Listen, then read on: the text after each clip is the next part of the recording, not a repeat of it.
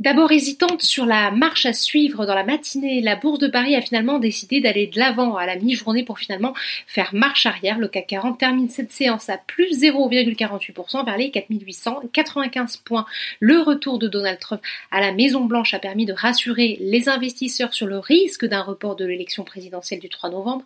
Mais la prise de parole cet après-midi de Jérôme Powell, le président de la Fed, se montrant pourtant rassurant, a un peu cassé la dynamique. Du côté des valeurs, le rallye aussi se poursuit pour le compartiment bancaire, plus 6,71% pour Société Générale, plus 5% pour BNP Paribas et plus 5,23% pour Crédit Agricole. Trop bon marché pour être ignoré des investisseurs, même si elle reste exposée à des vents contraires, écrit Barclays dans une note au sujet des banques européennes. Total, poids lourd du CAC 40 est également bien orienté grâce à la progression des cours du pétrole dopé notamment par l'arrivée de la tempête tropicale Delta dans le golfe du Mexique. Le titre gagne 2,30% à la hausse également. Les secteurs automobiles et aéronautiques, Renault par exemple gagne 5%, presque 3% de hausse pour Airbus. Dans l'actualité, bien sûr, le feuilleton Veolia NJ Suez se poursuit. Certes, NJ a donné son feu vert hier à Veolia pour la vente de l'essentiel de sa participation dans Suez, mais le principal intéressé continue de considérer cette opération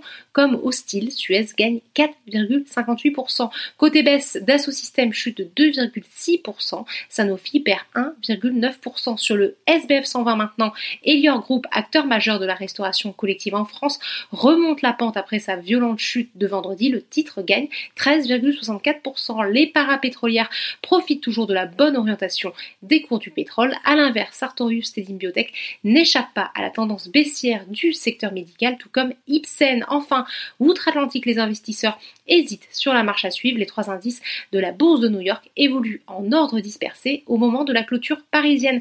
Voilà, c'est tout pour ce soir. N'oubliez pas, toute l'actualité économique et financière est sur Boursorama.